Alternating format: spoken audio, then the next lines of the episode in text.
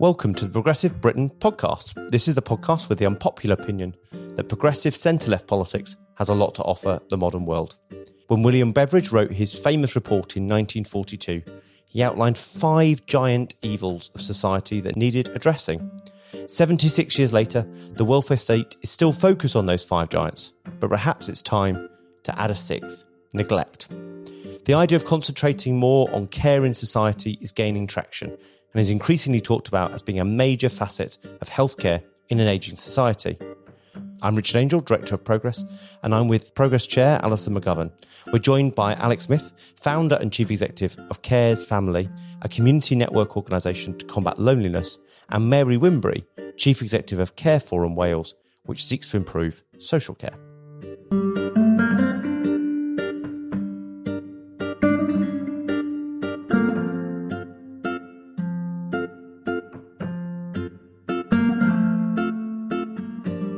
So we should probably start with what both of your organisations do for our listeners. They know what kind of issues you're dealing with on a daily basis. So, Alex, tell us a bit about your organisation. So, the Cares Family is a group of community networks working in North London through North London Cares, South London through South London Cares, Manchester through Manchester Cares. We've never been particularly imaginative with our names. Um, we connect the two loneliest age groups in the UK, so older people over the age of 75.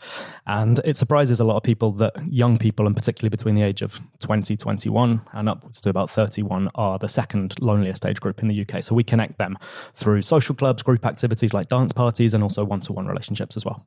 Wow, interesting. Mary, tell us a bit about what Care Forum Wales does? So, we work with social care providers, care homes, and domiciliary care providers to try and share good practice and also to influence policy within Wales with commissioners, regulators, etc., to, to improve social care. So, this has been a big issue coming up. We're on the recently celebrated the kind of 75th anniversary of Beveridge and did many great things. But uh, Rachel Reeves wrote a really important piece about loneliness being the missing evil that didn't get dealt with. And Progress did a special edition saying that that neglect feeling of care at both ends of the spectrum was the bit that was missing. How is neglect and loneliness affecting modern society?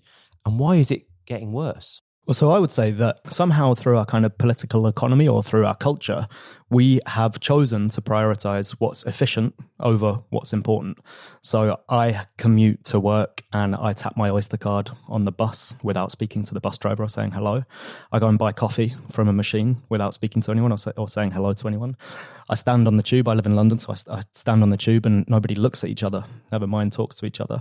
And then we go to these big tall glass buildings and we sit around and we are on our phones all day and we're on computers all day and we kind of withdraw from the interactions that really makes us human. So in that context, I think that the evidence definitely suggests that people are getting lonelier and that loneliness is incredibly bad for our health. It's bad for individuals' health, it's bad for community health, and it's also bad for the National Health Service and social care more broadly.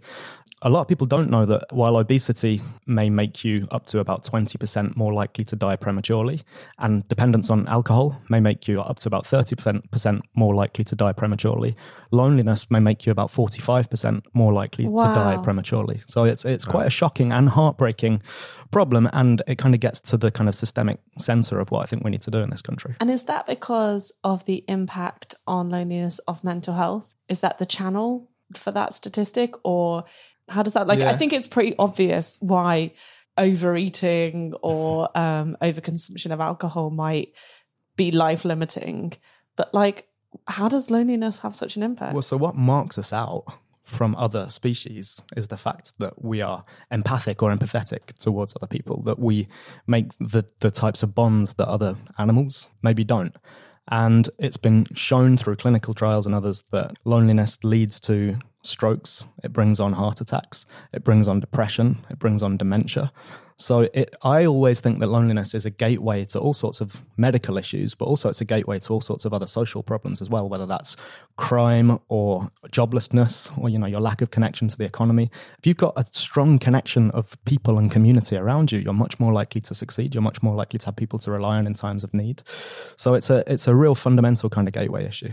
And we know with older people, for example, if people start to lose mobility or actually in the early stages of dementia or something like that, actually they can withdraw from society because they're nervous and they don't want people to see how much they've deteriorated. And then you almost get a cumulative effect effectively on both their mental and physical health. Because that lack of mobility and that lack of confidence basically compounds itself. Absolutely. So people become de skilled and even less able to look after themselves. We've got a piece in the next magazine that will be coming out at the beginning of July by a former Labour advisor called uh, Paul Corrigan. And he says in it that if you're over 75 and you're in a week in a hospital bed, you lose 50% of your muscles. Like, and so therefore the recovery time is huge. And then that must be reinforcing of all of these points that you were. It's just amazing, isn't it? To think amazing. about that, the physical impact on, on a week in hospital of somebody of that age. and so this amazing. was one of the issues that Jo Cox had strongly identified as a big problem. She set up a commission about it, which I think that was what Rachel Reeves was kind of taking on for her, the That's way you right. had taken on other of Jo So- Cox's work. So loneliness and the Lonely Commission was one of the central planks of the legacy that Jo's friends wanted to take on.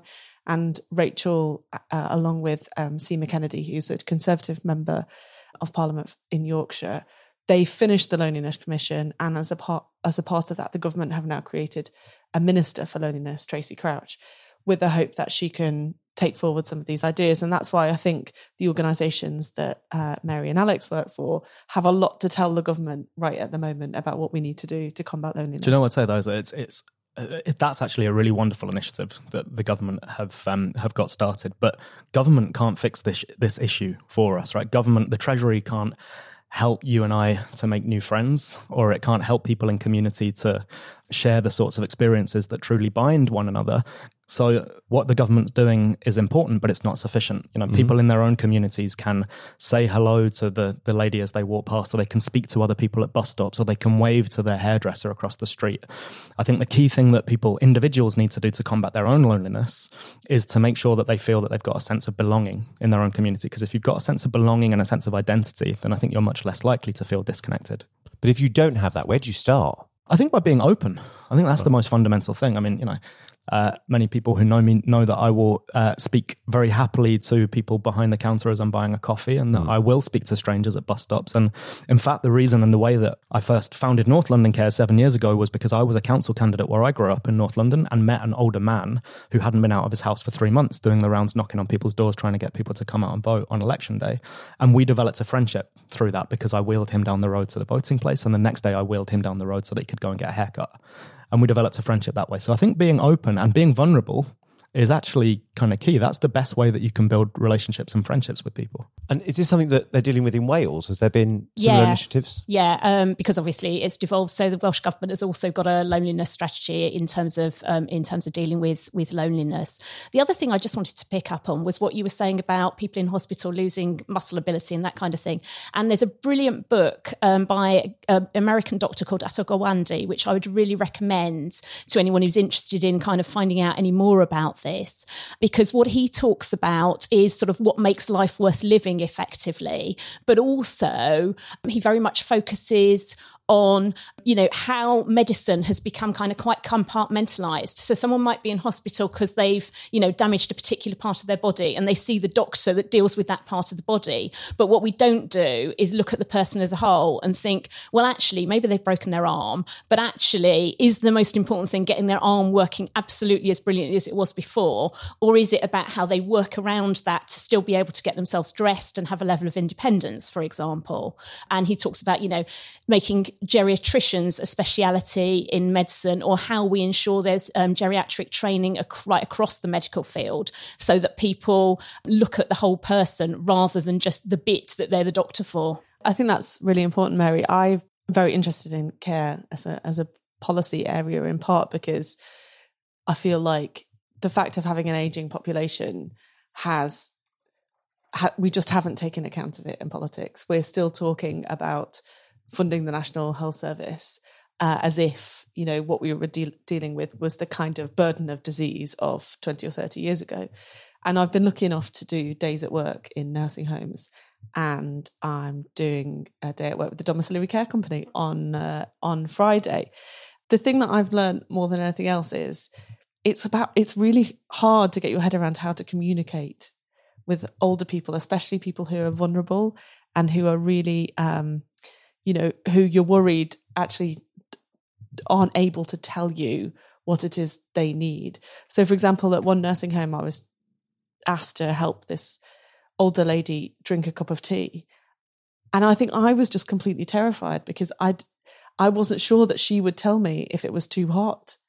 And so and the other care staff were just amazing in the way that they were they knew the older people they were looking after so well that they could communicate with them in ways that wasn't just about talking and that's I really learned like the the biggest challenge that we have I think sometimes is being able to communicate with each other and knowing how to include older people, especially those with a level of vulnerability in society. It's really hard. So you must see that in your work every day, Mary. Yeah, absolutely. And I was just thinking as you were saying that of an example someone was telling me about in a care home where there was an older gentleman and he just didn't really communicate and he was, you know, he was he was quite withdrawn and when he did say anything it was short and not very friendly and whatever. And then they had a new member of staff who went in and suddenly he really opened up.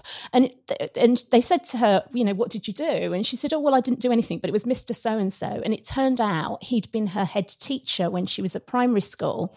And she'd just shown him that level of respect that wow. you show your head teacher at primary school and suddenly it opened him up. And it wasn't that the other staff had been doing anything particularly. They just didn't know. Yeah, they just wow. didn't know. So it's about knowing the person, and yeah. you know, and, who, and, that that whole person thing. Yeah. You've got to look at the whole person, but also conveying respect because that, that must be the time you're most vulnerable when you've got you're not in your own home. Suddenly, you're not you haven't got all your own possessions around yeah. you, and suddenly you are having to give up potentially a level of autonomy.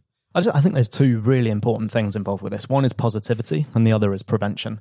You can't create a loneliness club for lonely people that people are going to come to, right? I mean, that's part of the problem in the sector. There are the tools that measure loneliness that are the best respected tools that measure loneliness ask people when was the last time you felt worthless? How worthless do you feel today? Yeah. how lonely do you feel today? And if you didn't feel lonely and worthless yeah. at the beginning of that conversation you certainly do by the end. So with our work the cares family we're constantly positive. There are younger people and older people demonstrating the stories that they're sharing and the relationships that they've got. it's like the test for postnatal depression.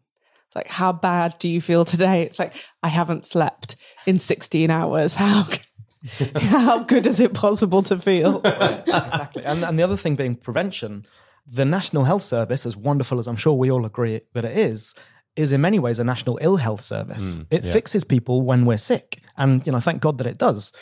But what it needs to become, in my opinion, if it's going to be sustainable and survive with this aging population that we've got, is genuinely a national health service, something that keeps people well in the first place. And in that sense, it has to probably reinvest a whole load of its budget from physical healthcare and into mental health care, and frankly, some of it from clinical procedures and into much more relational and community procedures. And is any of the work you do with people while they're in hospital? Because that must be, you just talked about it was a setback for people sometimes to have gone into hospital and therefore the the issues that you must be dealing with in the community must be compound when they're in hospital. Yeah, we, I mean, we find that all the time, and it's really saddening. Um, we don't work specifically in hospitals, but we work with a lot of people who are in and out of hospitals the yeah. whole time, and we see all the time that the system, which is there ostensibly to support people, in many ways will let people down, or, or you know, people will be discharged on a Friday night at nine p.m. where they've got nobody to go to in the community, and therefore the issue is perpetuated further and further down the line. So, I imagine it, the minute you're out of hospital might be your most loneliest because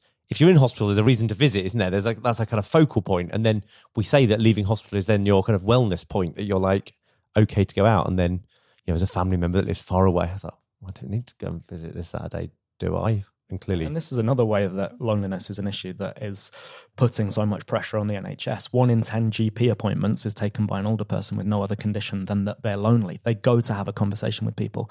We meet people all the time who stay in hospital longer than they need to because they know that they're going home to sit between four walls and there's nobody there for them to speak to. Okay, I'm going to bring this bit of the discussion to a close for now, but we're back after this short break.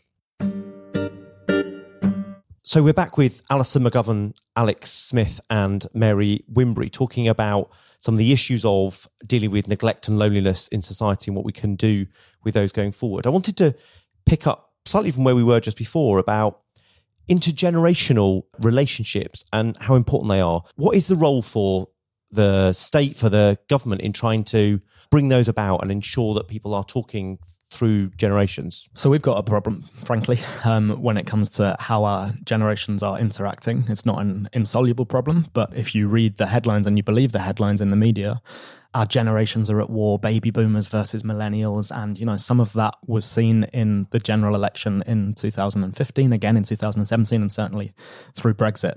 I think that the best thing that people can do is spend time with people who are not like them um, people from different backgrounds and life experiences.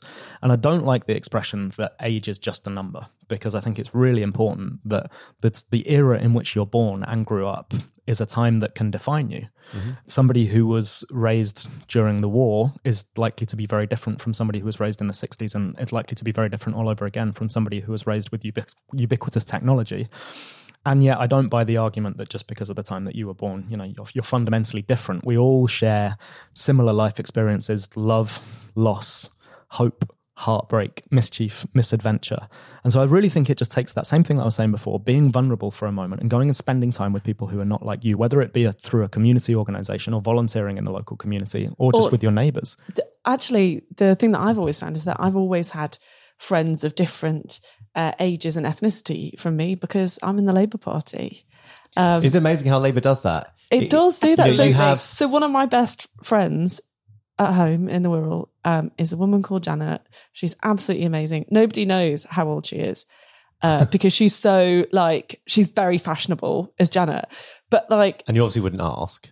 And I obviously really wouldn't ask, but like she's in her seventies. But like but we go out for lunch all the time because when it comes to going out for lunch, we've got loads in common. Yeah. The fact is, though, she knows loads of things that I don't know, and I know some things that she doesn't know, and so we share them. And it's because we've been up for that that we've got this friendship. But because we were, as Alex said, open to it.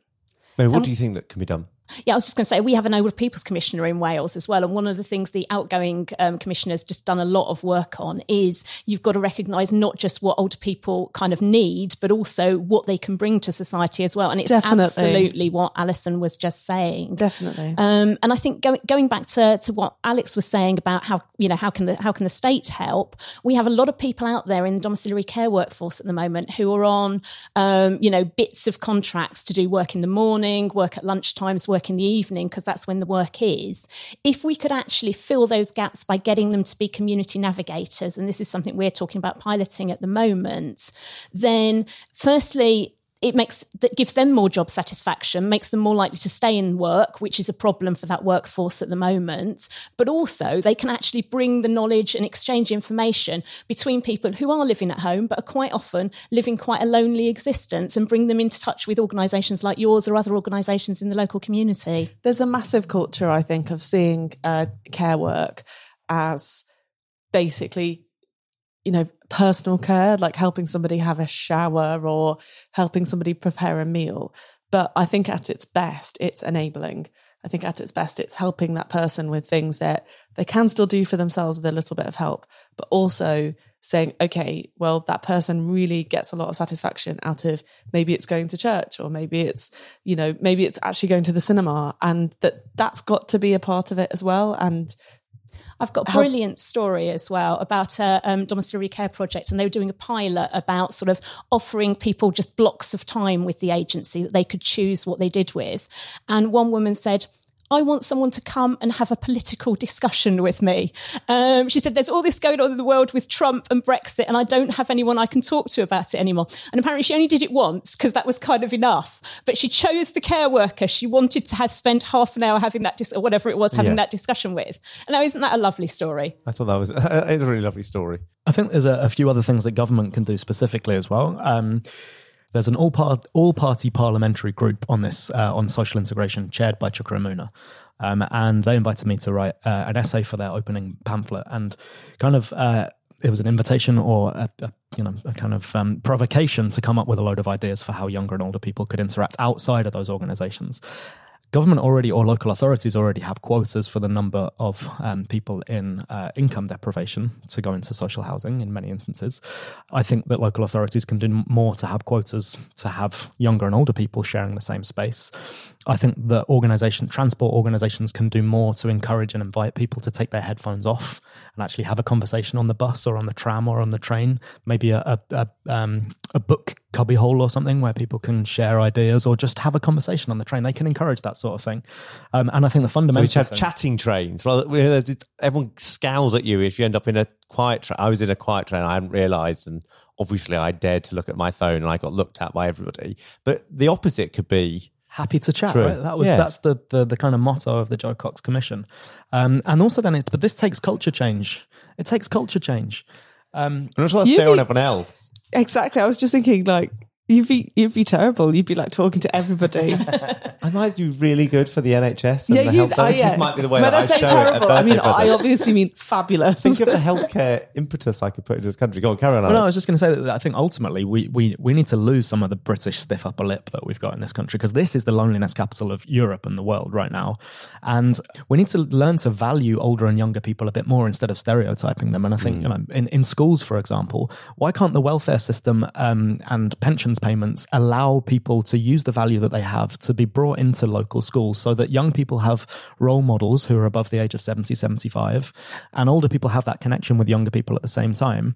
I think there's all sorts of ways that we can get people through our system and our politics to spend time together. I think I think that's right. And I think that there's a lot of um, younger people who don't necessarily have a grandparent um, where there can be a I mean, I sort of jokingly mentioned the Labour Party, but but I think there's all sorts of ways in which community organizations used to provide kind of surrogate older relatives who would give you the benefit of knowledge and advice. And similarly, the other way around. Was it Tony Benn who said that the purpose of the old is to encourage the young? I think there's a lot of older people who would actually get quite a lot out of seeing younger people flourish with their support. You know, now, is technology an opportunity for all this, or is it just compounding the problems as we look at our phones and put on our headphones? Well, I was going to say possibly by the time we're this age, we'll just still have bigger screens with bigger fonts, and um, that's the way we'll we'll solve this. But no, I think there are real opportunities for using technology better. And if we look at you know how we engage with a lot of things in terms of you know just buying things very quickly on a phone or doing all sorts of transactions, actually, oh, I want to find someone. You know, where's my nearest cares or you know what other org- organization can provide me with something to do is there an organization that can provide a volunteer to take me to the garden center once a month or whatever and again there's been sort of quite a bit of experimentation in Wales around this following the social services and wellbeing act and it's looking at actually what people need rather than assuming you've got set statutory services and people want to go to a day center well actually it might be for example someone used to get taken to the garden center by a friend but the friend can no longer do it actually that's what they want to do go to the garden centre, have a little wander around and have a cup of tea, but they can't get there and manage their way around it without someone taking them. And there are people out there who are happy and willing to volunteer to do that. And presumably as well in parts of Wales, along with um, other rural areas in Scotland and England and Northern Ireland, there is that issue of you know mountains and stuff. Like, like Alex talked about cities and how cities can be incredibly lonely places, which of course they can. But rural isolation must feature heavily as well, quite a lot in your work. You know, just thinking about, I know North Wales pretty well, and actually, it can it could be a challenge just getting to a decent sized supermarket Indeed. And a lot of people from the northwest of England in particular retire to North Wales because they've gone there they on do. day trips and whatever. And actually, they retire as a couple. Um, then one of them passes away, and then they're very lonely. Perhaps things aren't as accessible as they thought they were. And there's also a very good local community, but they're not really quite part they're of that. Really and it's how you make those links. Yeah. And I, I think that's I think that's right. I think we've thought a lot about um, seaside towns commercially, like in terms of the fact that they used to have a particular offer in Britain that hasn't really been a successful financial model for a long time. But I don't think we really think about the fact that a lot of older people retire there and then slowly get quite lonely in seaside places. So is there a kind of TaskRabbit for volunteering with older people? Is there a kind of app that you can go where an older person can say, I want to take them to the garden centre and somebody's like, oh, I'm, I'm going anyway. Why don't you come with me? Or, Part of the problem, I think, is that that's very, very difficult to do in a way that uses that sense of identity and belonging and, and, and locality Right. and scale at the same time. So uh, Yeah. there's not one that I know about. I know of lots of organizations that have tried to develop them, but I haven't seen one that's been developed really successfully yet. The key question in my mind is actually that it's it's really similar to political organizing. Um, that technology um, is most useful when you use it to organize online but mobilize offline. Yep. So, Okay. you know, clearly um, social media and digital technology are part of the problem when it comes to loneliness. They also have to be part of the solution. Um, through the Cares family, we mobilize our young professionals through uh, telling stories online, good search engine optimization, you know, a, a website that enables people to get involved very easily. We're using technology to mobilize people offline. But unless you have conversations with people face to face and you can kind of, you know, have those those human um, interactions that are so important, then you're gonna you're actually perpetuating the problem. And when you're recruiting people for the work that you do, are you recruiting them as lonely people? Is it them self-identifying that they're lonely, or is it you're trying? You're basically offering them the opportunity to take away somebody else's loneliness, and in and the nature of people who come Yeah, forward to do the- that are Definitely not a service provision. We have a very particular language that's a communitarian language about na- we use the word neighbors. The older mm-hmm. and the younger people are neighbors, and that's because you can't be a neighbor on your own without a relationship with somebody else. yeah. Um, so we have a very particular language, and, and you know, as I said before, we don't actually use the word loneliness very much, apart from in funding proposals to Yeah. organization A, B, and C that that know that this is a problem. Um, you can talk about loneliness as the problem, but the solution has to be connection, and it has to be people spending time. so I want to just think about how this is affecting us uh, throughout the economy and how some of this can be part of the solution. So, uh, I mean, Alex, how do you measure the success of your work and how you get those funders to continue to value what you're doing and to fund projects not just where you are but in other places? It's been a real problem for us in the last few years. We've had two significant evaluations that have shown us that our work reduces loneliness, helps people to feel that they've got more people around them, helps them to feel happier. And that's through tools that either have been developed by academic institutions or that we've developed ourselves. Um, but there's a bit of a problem on this because, um, uh, you know, it's the, the academic organizations that have these validated measures are actually inappropriate for what they're measuring. Um, so we're just about to undergo a new evaluation where we're going to, instead of creating a randomized control group, which is a very clinical thing that people don't really respond very well to, we're just going to talk to the people we know and we're going to ask them, yes, it may be um, subjective, but loneliness is subjective. We're going to ask them, how do you feel as a result of coming to these activities? Do you feel better or worse? Do you feel, you know, X or Y? And then we're going to have um, a polling group in another part of the country, and we'll have comparisons by that. But it's part of the problem, and I think one of the things that we want to do in the next few years is shift the dial and change the debate on what makes good evaluation. Because I think in the voluntary sector more broadly over the last few years, we've kind of reduced the argument down to bean counting and social return on investment, and you don't actually capture the value of what it is that you're trying to do by that type of measure. and. Mary, you're nodding vigorously there about uh, about that work. How have you seen uh, your work impact the economy and what can be done to recognise that? I mean, I think part of it is just that, you know, connection. It's quite difficult. You're saying, you know, you can show that people are less lonely. There's other research that shows if people are less lonely, they're going to be less of a drain on the health service. But it's kind of how those are connected and how those are judged. We've just recently published a report with partners across the UK about the economic value of social care. And this is sort of paid for social care. Um, but what that highlights is, you know, the more you pay your workers, the more money goes back into the local economy because they're out there spending it. Um, also, you, you have local supply chains where you're buying goods and services locally that um, provide value as well. And then the other thing that I think we forget about social care, in the same way as childcare, it can enable people to work as well. So you're adding to the economy in that way. And do you know, I think from the point of view of the economics of some of this, I, I would question whether this is all a bit. I'm, I'm just going to be slightly controversial for the sake. I think some of this is a bit of a bit pointless. I think that if we have to provide a justification for having a good community where people feel friendly and neighbourly towards each other, I think we're asking ourselves a question too far. Like I sort It's of not that we're doing that. Is that about why, when there are opportunity costs and spending feels very restricted, why is it right to do it this way? Because one of the things I think that report that you were talking about spoke to was that in Scotland, all of their commissioning, they don't just have to pay the living wage, as in George Osborne's As fake one. They have to pay the Scottish living Yeah. wage, and that means they're having a disproportionate impact on their community. And of course, and um, I, I imagine they're having better retention rates, uh, and therefore quality of care is going up as well, as well as their contribution to the wider economy and the ability to keep women in the workforce, for example, uh, and other people across the board. Absolutely right. And then the other thing that that's doing is not just keeping people in the workforce, but the more satis- job satisfaction you can give them. So it's, as Alison was saying earlier, it's not just about kind of time and task. You have to help someone make a meal or you have to help them get dressed. It's actually about having that social interaction. The more you're able, enabled to do what people want you to do, the more likely you are to have job satisfaction, the more likely you are to stay.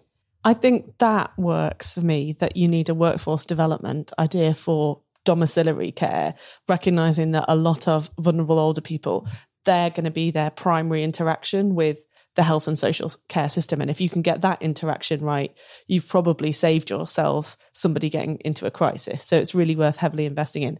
I guess the point that I was just trying to make was that not everything ought to be the subject of an economic investigation. Like, but come on, when you're chancellor in the future, when you are the the, the Labour chancellor, and Alex is knocking at your door, and Mary's got on the 603 train from uh, Virgin train down from the uh, from North Wales, th- that that will be there. And one of the things that well, you look, have said, look, to be fair, on this issue yeah. is that the government need to move away from seeing as just recurring spending to investment spending because the the ability to enable other people to work in the economy yeah. to cut down costs yeah. further down. I mean, it seems to me if ten percent of a care worker's time was spent helping the older person socialize and be part of the groups that they were already part of but are finding them more difficult to be part. How do you get to the golf club? Because it might not be that you play around a golf, but you know, that, yeah. was, that was the thing that cheered up go my granddad. Cup, suddenly. Go and have a cup of tea. It was there. just meeting yeah. at the end. He couldn't yeah. do the golf anymore, but that meant he didn't have a drink after. So we just had to sort out somebody to go and take him for the bit of the drink. He could do and that. He could definitely move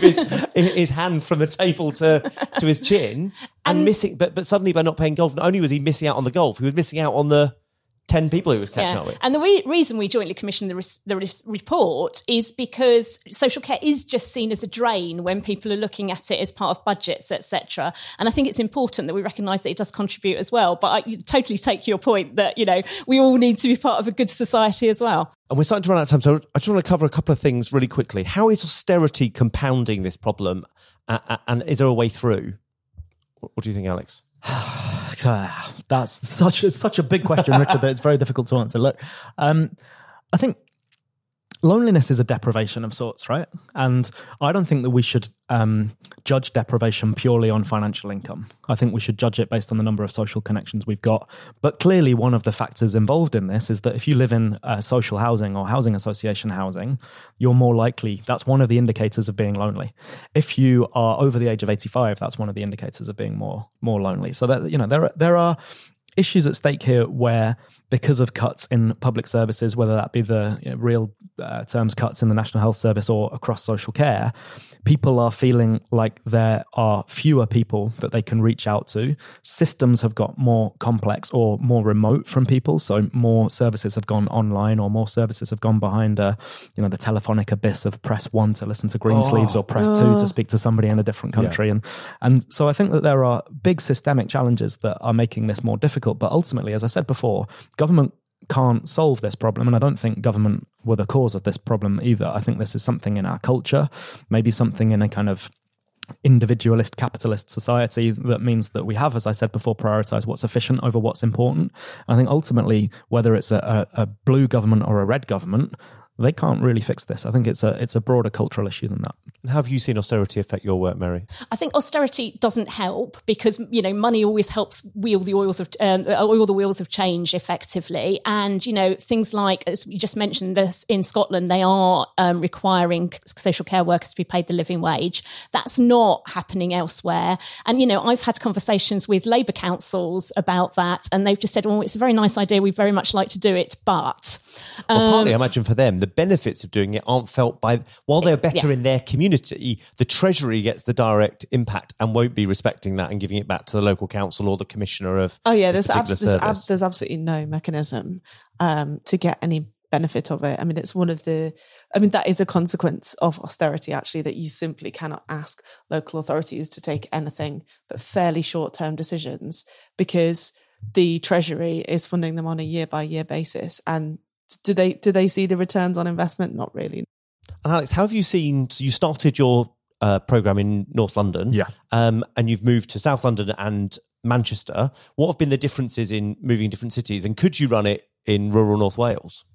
Um, so our model is deliberately designed for big cities where change occurs very quickly. Urban transience, gentrification, globalization, digitization, and housing bubbles are kind of most pronounced, um, which means that communities are changing faster than ever before. And that old spit and sawdust pub that used to be the place that you're talking about, your relatives, uh, a place of identity and belonging now is a fancy wine bar and it's the young professionals who are arriving who therefore are isolating the older people but the young professionals themselves don't have roots in their community so it's a very particular urban model um, ours we have seen dis- uh, differences across the three locations that we work in and one of the biggest difficulties as I'm sure Andy Burnham would agree in Greater Manchester, is transport and the fact that um, buses go into and out of town, but they seldom uh, go around the edge of town. And so those neighborhoods, which could be incredibly well connected with different bus routes, are actually incredibly isolated from one another.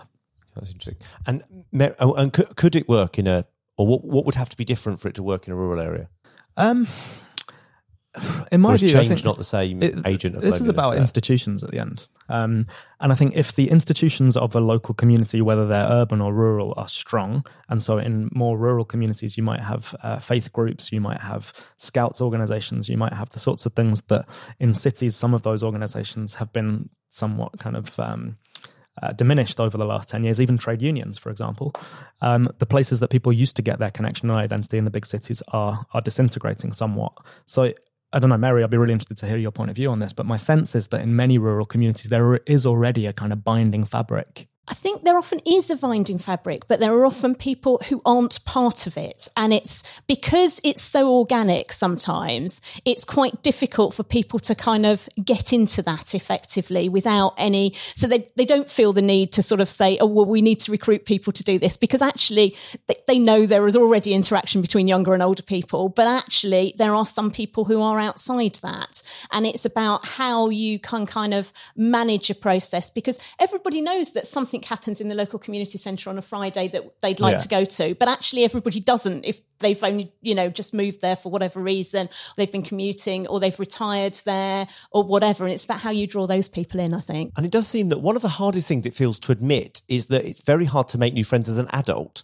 So if you think um, the, you know, as a child, you're constantly put into situations where you're meeting new people and normally in quite big groups. You join a play group, a scout group, a school, a university, or whatever. But actually, when you're older, unless you work in big organizations all of the time and are moving between big organizations, it does feel quite difficult to find uh, new friends as an adult. And if you then have to move locations because of work, and if more people are working alone or are uh, Alison's desperate to make a joke here about my inability to make friends. Uh, no, clearly. no, no, no, no. it was a joke about the Labour Party. But, but it is one of the Join nice the things the Labour Party has done. I went to go to live in Australia. I was picked up by a former chair of Young Labour, and immediately we had a like yeah, exactly, connection, and we were exactly. all buddies, and we're still friends. And I feel I speak to Australians sometimes more than I speak to my fellow comrades in my neighbouring CLP, and that but that's a really good and strong thing that the Labour Party has provided. Like, but for lots of places, they don't have that. The, the thing that people often miss about the Labour Party is it's it's a bit like the Rotary. When I'm I'm president of Bebington Rotary Club, I'll have you know, and um, never in any doubt. when I go there, you know, the thing that they say is really good about it as an institution is that it's the same everywhere. So wherever you go in the world, there's normally a Rotary. The meetings have the same structure. You know, they announce anybody who's visiting if you're you're entitled to go. You know, at its best political institutions like the Labour Party or trade unions should be like that. They should be a way of bringing people together who have a thing in common wherever they're from. And you know the thing that's and I suppose you know I don't I'm an atheist, but I guess it's there's a kind of church element as well where faith um, groups, all different faiths, um, are like that too, where it's a uniting thing that unites people around not the fact that they were born in that town, but the fact that they're part of that institution wherever they're from. And I think Alex is right to say that some of the answer to loneliness does have to be about institutions. And yes, we can create new organizations, but also to ask ourselves, how can we build up the institutions that we've got? How can we make them stronger, more inclusive? How can we find the people who society has sort of left out and left behind and scoop them into the things that we've already got? I feel like we could go on forever, but we do have to um, draw it to a close. So thank you, Mary, for joining uh, at the debate this week, and good luck with the work you're doing. And I know you're standing for the National Executive Committee as well, so good luck with that. Um, I think Thank nominations close uh, this week, so if you haven't got yours in yet, uh, you should. And Alex, thank you for the work you're doing and coming on the podcast and sharing us the lessons and learning from what Thanks you've been having doing. Thank you. Every week, Connor asks a political pub quiz question, which is then answered on Friday's review show. What's the question this week? So last week's parliamentary vote was an even bigger pro-European rebellion for Labour than the vote to take us into the common market over 35 years ago. Shortly after that, Labour adopted a pro-referendum policy, which was controversial even at the time, and Deputy Leader Roy Jenkins resigned. Two other shadow cabinet members also resigned. Who were they? Ooh, good question. So send your answers to office at progressonline.org.uk or tweet them to at progressonline on the Twitter. If you get it right, you could win a Progress mug. So we're going to wrap it up. Now, we've been delighted to have Alex Smith and Mary Wimbury join us this week. Send your questions, comments through Twitter, email, and don't forget to leave an iTunes review. If you leave a review on iTunes, it means this podcast isn't just listened to by those who currently subscribe, but we can get to new listeners across the country. And that's a key part of our progressive politics. Thank you for listening.